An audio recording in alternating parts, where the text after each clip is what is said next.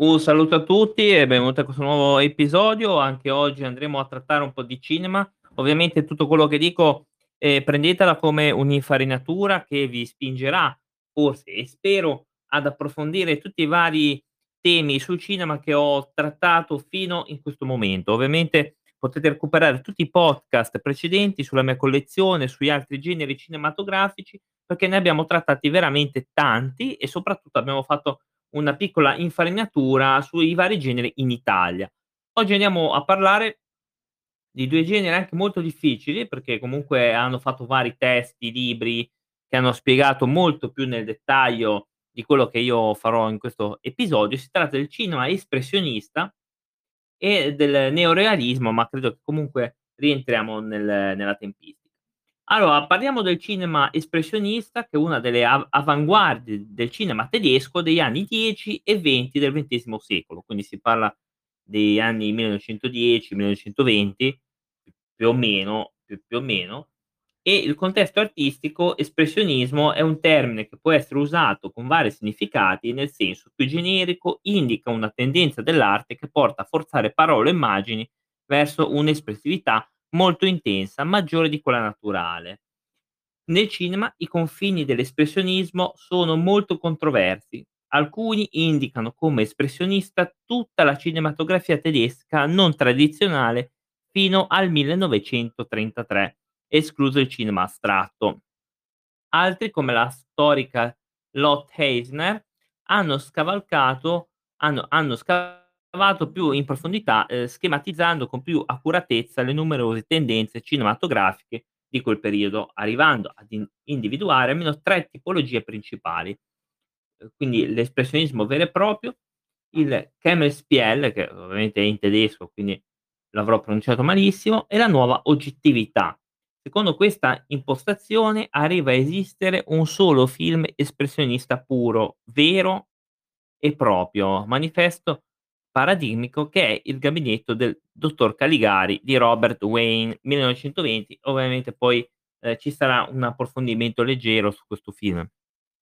Tratti espressionisti si ritroverebbero più o meno evidenti in una serie di altri film. Secondo altri, l'espressionismo è uno stile più diffuso che caratterizza film molto diversi tra loro, come anche le opere di Murnau, Lang, Pabst, Paul Leni, eccetera. Quindi ovviamente c'è anche Fritz Lang che, ehm, assolutamente è un ho parecchi film di lui e sono pazzeschi ed è alcuni faccio fatica a trovarli purtroppo. Qui andiamo ancora avanti con delle caratteristiche, quindi qua ci sono tutte le varie caratteristiche per operare distorsioni espressioniste nel cinema che sostituivano alla descrizione oggettiva della realtà una percezione soggettiva, si dovettero recuperare tutti quei trucchi speciali del vecchio cinema delle attrazioni, in modo da ricreare mondi irreali, distorti, ehm, allucinatori. Anche il contenuto si, ehm, adattava a temi misteriosi e soprannaturali, prese dal regno delle ombre e dall'universo delle creature del male, potenziate dalla possibilità del cinema.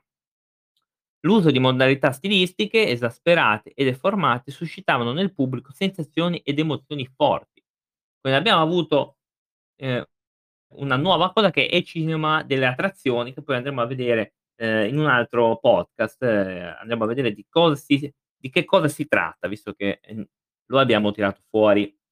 Grande importanza nelle creazioni di questi mondi irreali ebbe la scoperta del cosiddetto effetto Schuffantin, dal nome del grande fotografo, vabbè, che permetteva la creazione di mondi virtuali a costi molto bassi rispetto alle scenografie. Quindi ovviamente, ehm, questo effetto, ehm, è un trucco cinematografico che si basa sull'utilizzo di uno specchio, ehm, posto a 45 gradi rispetto alla macchina da presa, in modo da riprodurre il riflesso di oggetti e miniature.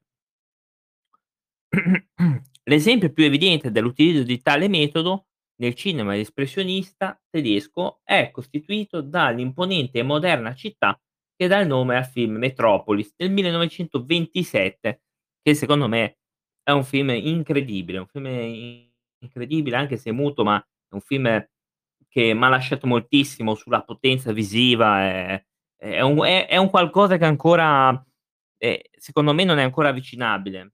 come film, perché fare un film del genere, è veramente tanta roba ed è un film che ancora ti lascia qualcosa nel 2022. È veramente pazzesco. Poi Metropolis è un filmone, un grande classico, mi fanno notare, assolutamente sì.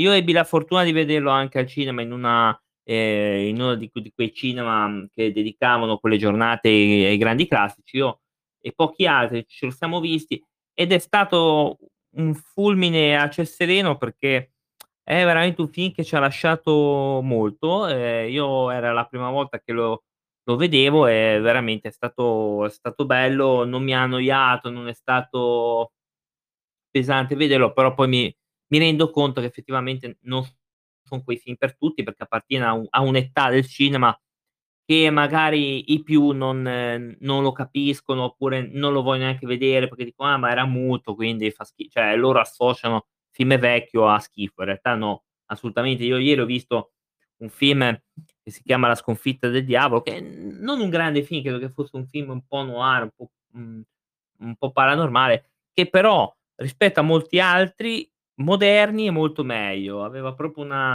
uhm, un'espressione degli attori, eccetera, che era molto meglio. Comunque an andiamo avanti. Un'altra caratteristica che fece la forza del cinema tedesco in quegli anni è l'uso del primo piano con effetti demoniaci e persecutori o viceversa vittimistici e perseguitati. Il grande valore espressivo dei volti tenebrosi, truccati pesantemente o dalle espressioni sovraccariche viene sfruttato in maniera coerente per la prima volta proprio dalla Germania in questo periodo.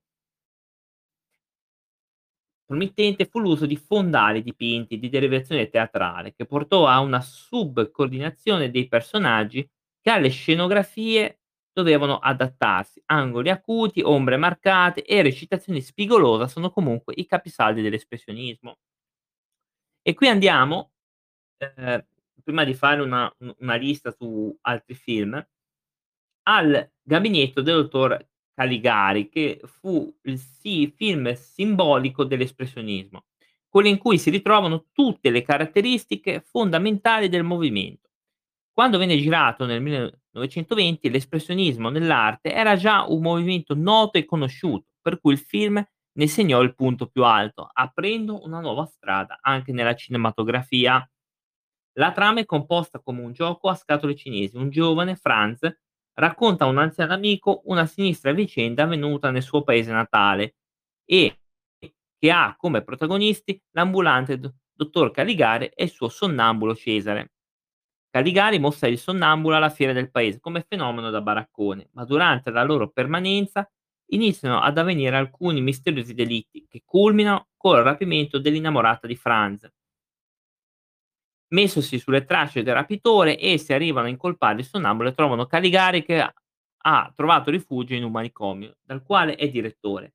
Avvertiti i medici, riesce a incolpare Caligari della sua pazzia, leggendo il suo diario dove dichiara di volere emulare un omonimo dottore del, ehm, XVIII secolo, comandava un sonnambulo contro la sua volontà. Ovviamente spoiler, ma è spoiler di un film di 100 anni fa, quindi quindi boh, okay, cioè quindi si può fare, eh, quindi se non l'avete mai visto ragazzi è spoiler, ma, ehm, ripeto, film di 100 anni fa, ehm, posso capire uno di ora, ma ehm, il direttore nell'ultima didascalisca: "Ora so come curarlo", okay, quindi viene rinchiuso.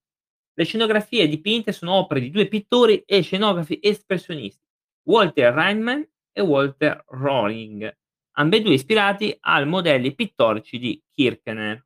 La storia di accuse reciproche tra i personaggi è già di per sé delirante, ma quello che scuote lo spettatore è la caratterizzazione delle in inquadrature, girate in in scenografie allucinanti, dalla geometria impossibile, con spigoli appuntiti, ombre minacciose, strade serpentine che diventano vicoli ciechi. I personaggi recitano col volto pesantemente truccato, in particolar modo il sonnambulo, che ha gli occhi cerchiati di nero. Il mondo distorto, opprimente e antinaturalistico sostiene la creazione della mente malata di Franz, ma riecheggia palesemente le opere di Kirchner e anche delle scene futuristiche. Il film è girato tramite lunghe inquadrature fisse, con poco montaggio, che crea una sorta di bidimensionalità. oltre all'effetto asfissiante che l'inquadratura sia chiusa su se stessa, come se fosse un mondo a parte al di fuori della quale non esiste nulla.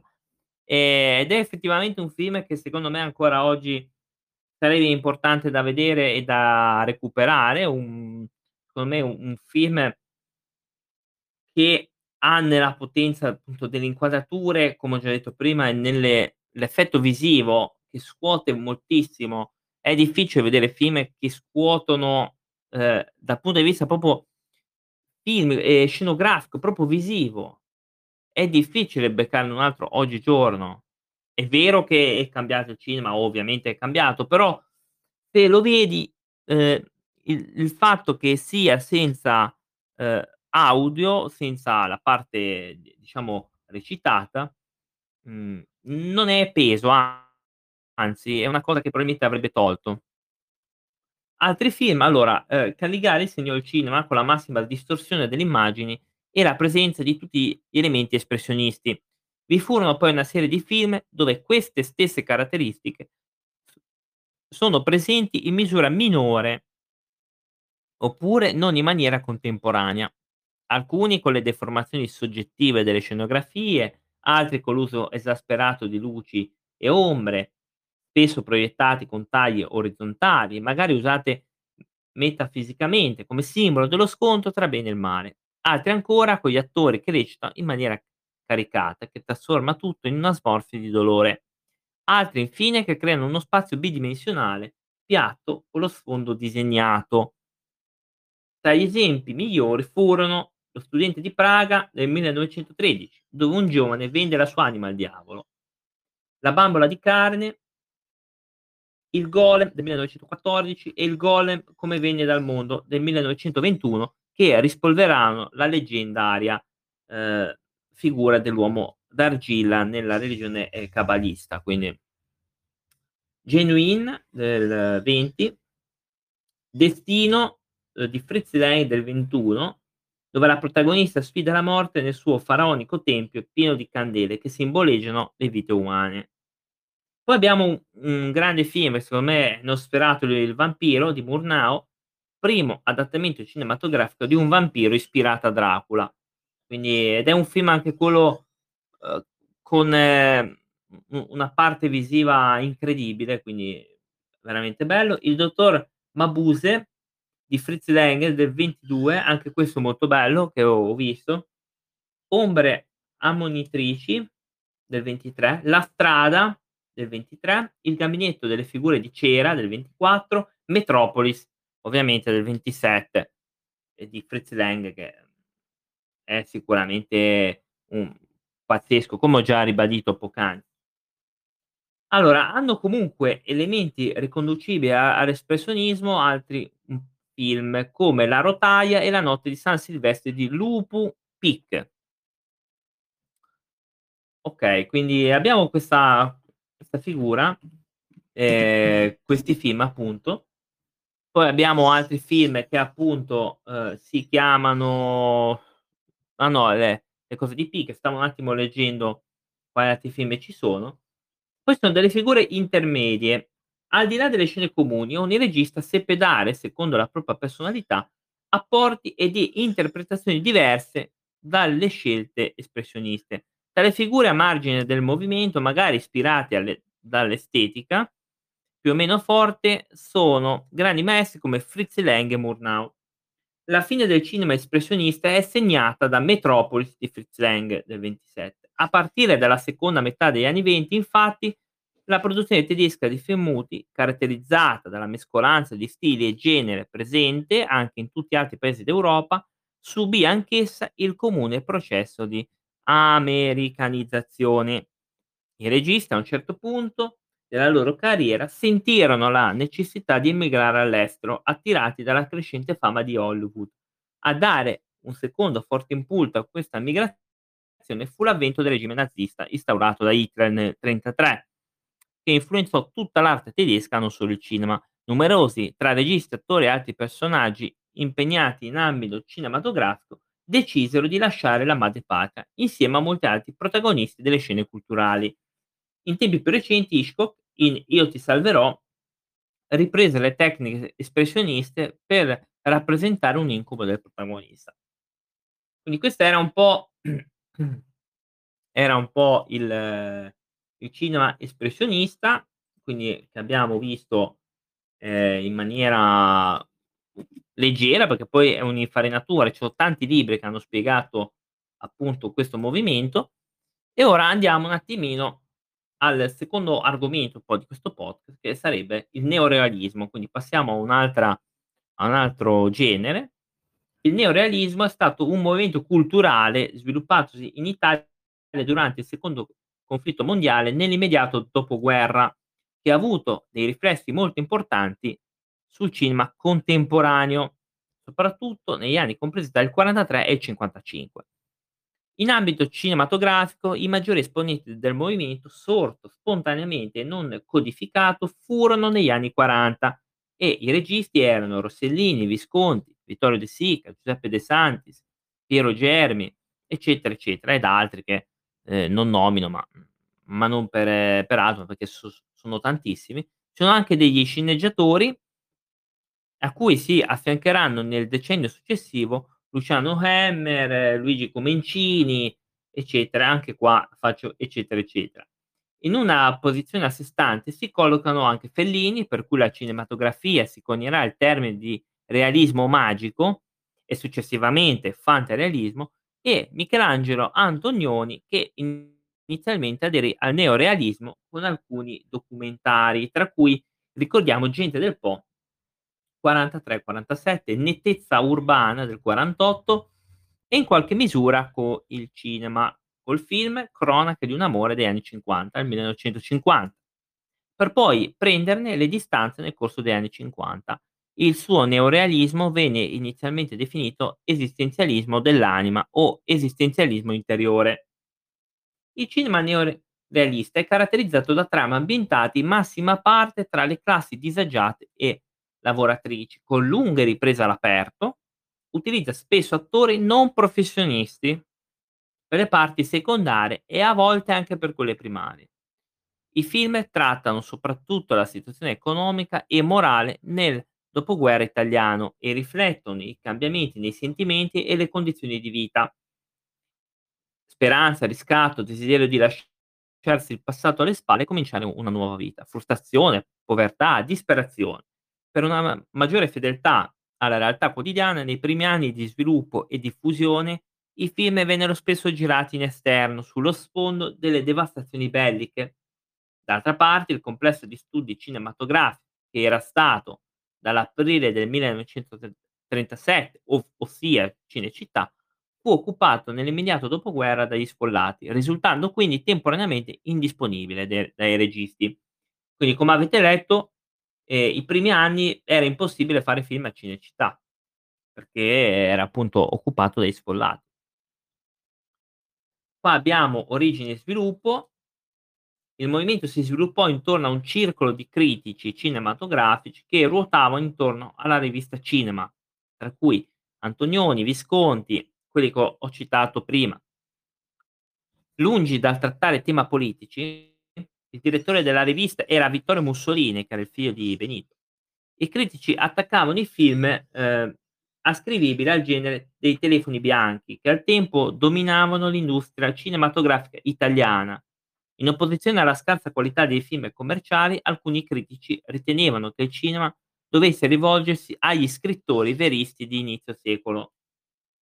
I neorealisti furono molto influenzati dal realismo poetico francese, sebbene la loro definizione di neorealismo in ambito cinematografico sia nata con riferimento al realismo degli anni venti di certe pellicole del muto.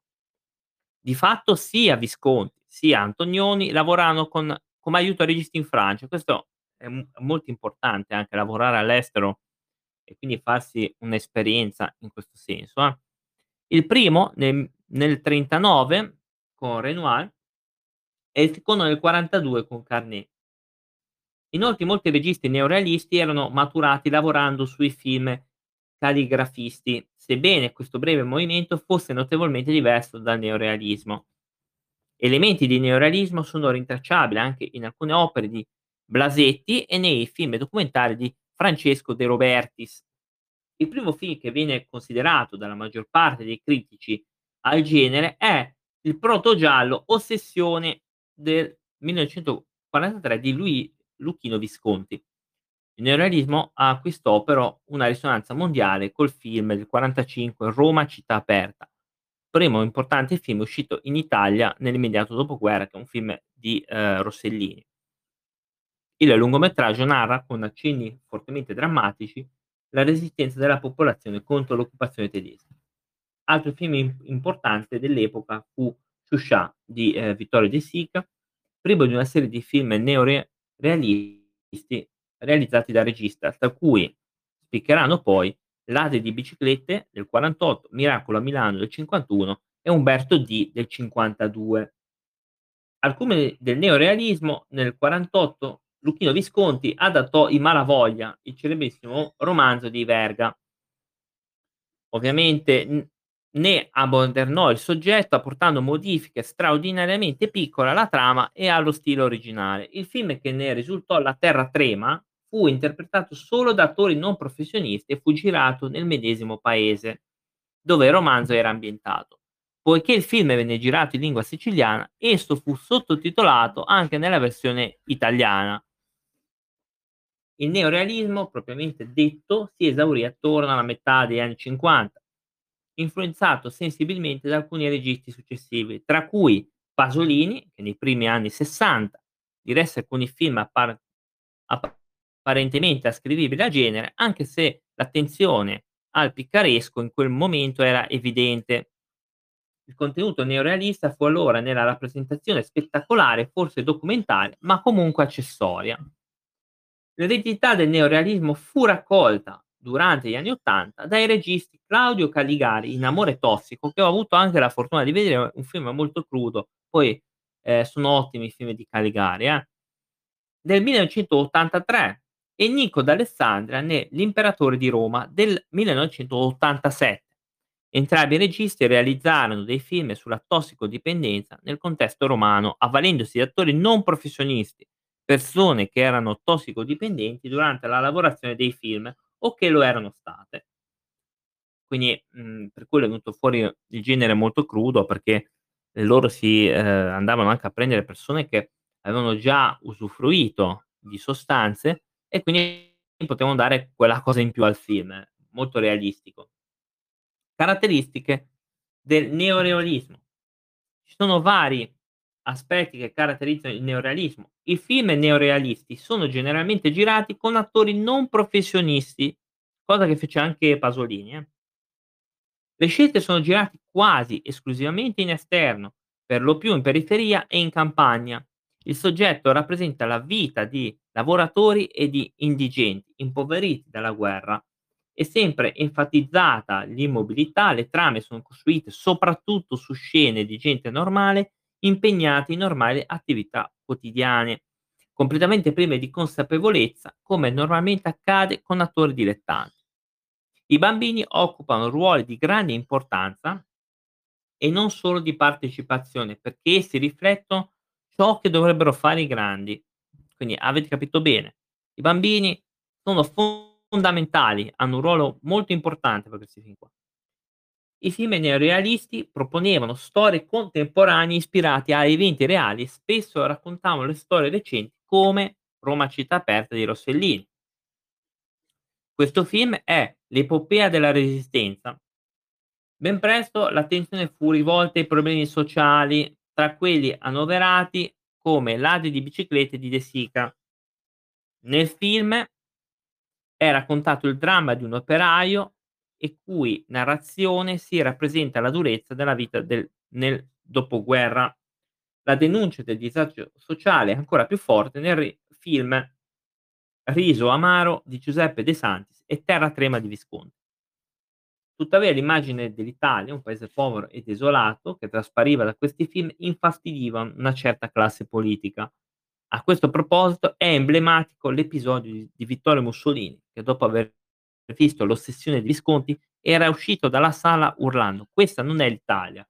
Anche la Chiesa Cattolica condannò molti film per l'anticlericalismo e per come venivano trattati argomenti come il sesso mentre la sinistra non accettava la visione pessimistica e la mancanza di un'esplicita dichiarazione di fede politica. Quindi come avete visto, eh, come sempre ehm, la politica c'entra sempre e la Chiesa c'entra ancora di più da questa storia. Nel '49 fu emanata una legge, presentata dall'allora sottosegretario allo spettacolo Giulio Andreotti, che doveva sostenere e promuovere la crescita del cinema italiano e al contempo frenare l'avanzata dei film americani, ma anche gli imbarazzanti eccessi del neorealismo. A seguito di questa norma, prima di poter ricevere dei finanziamenti pubblici, la sceneggiatura doveva essere approvata da una commissione statale.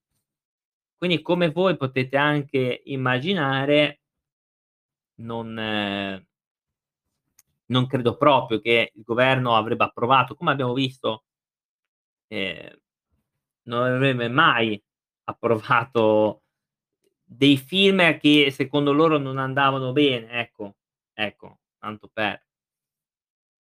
Ehm, okay, quindi inoltre se si riteneva che in un film diffamasse l'Italia, poteva essere negata la licenza di esportazione, insomma era nata una sorta di censura preventiva. Eppure, racconta Rossellini, questo nostro cinema, che non so bene perché è stato chiamato neorealista, servì per raccontare la tragedia italiana e a delineare il vero volto del suo popolo. L'ambasciatore Quaroni, che ra rappresentava l'Italia a Parigi immediatamente dopo la guerra, racconta nelle sue memorie come miracolosamente la sua missione divenne facile. Era circondata allora dalla diffidenza generale con l'apparizione sugli schermi parigini di alcuni film italiani. Quindi praticamente abbiamo visto che il governo andava ad ostacolare ancora una volta, diciamo, ehm, la cultura, perché qua nacque questa, ehm, censura preventiva che, ehm, a mio avviso era forse eccessiva, perché comunque loro facevano vedere una realtà, quindi e censurare non m'è sembrato. Poi in realtà qua aveva contro sia uhm, sia la sinistra e sia ehm, e sia anche il il clero, ovviamente penso anche alla destra che avesse cose del genere, quindi, mhmm, aveva tutti contro.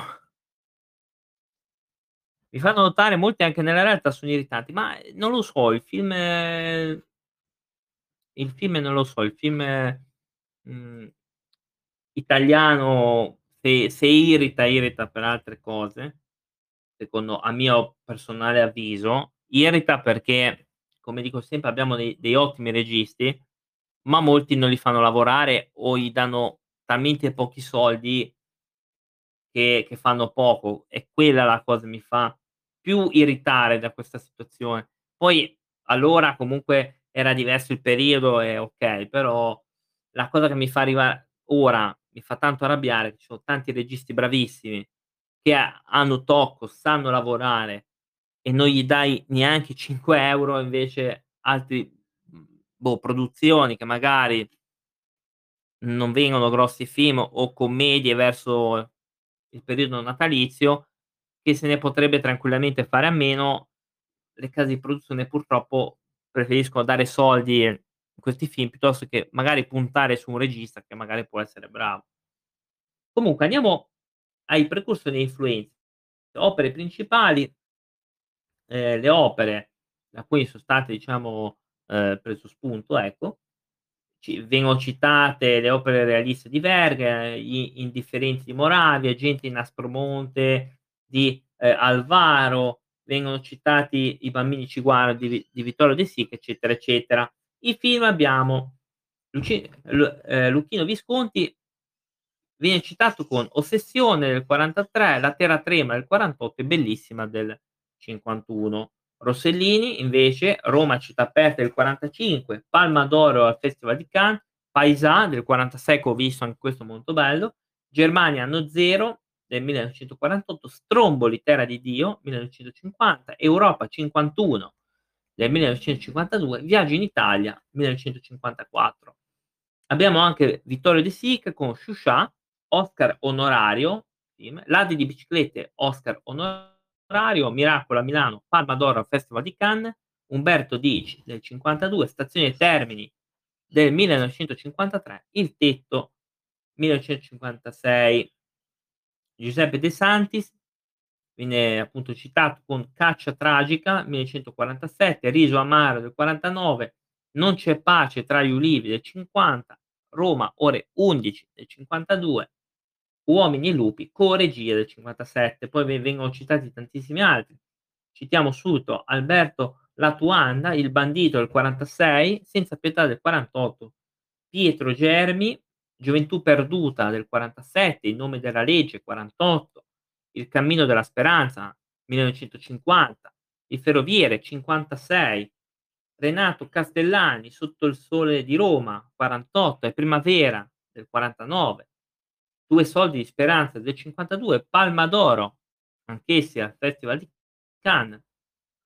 Luigi Zappa, Anni difficili del 48, Processo alle città del 52, Luciano Hemmer, Domenica d'agosto del 59, Michelangelo Antonioni, Cronaca di un amore degli anni 50, Bellini con I Vitelloni, 53, Leone d'argento alla Mostra di Venezia, Due nastri d'oro, mio regia e attore non protagonista e produzione.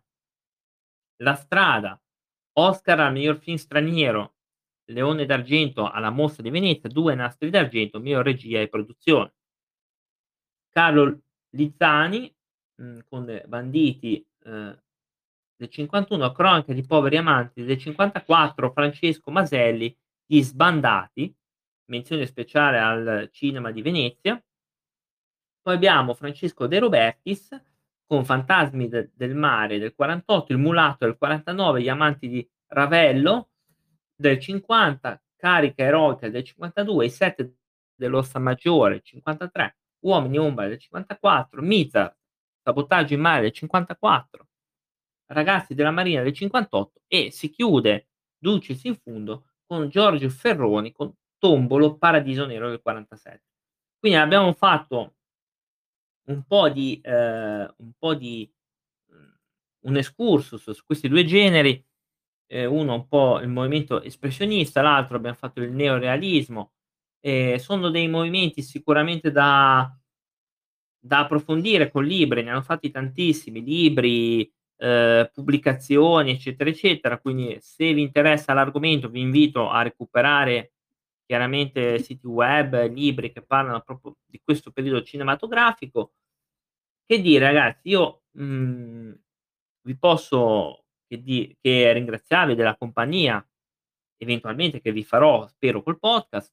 Vi ricordo che vi aspettiamo anche su Twitch dove facciamo le nostre live il lunedì e il venerdì sera dalle 20.30 alle 21.30. Io non posso fare altro che augurarvi un buon proseguimento e vi ringrazio per l'attenzione. Alla prossima!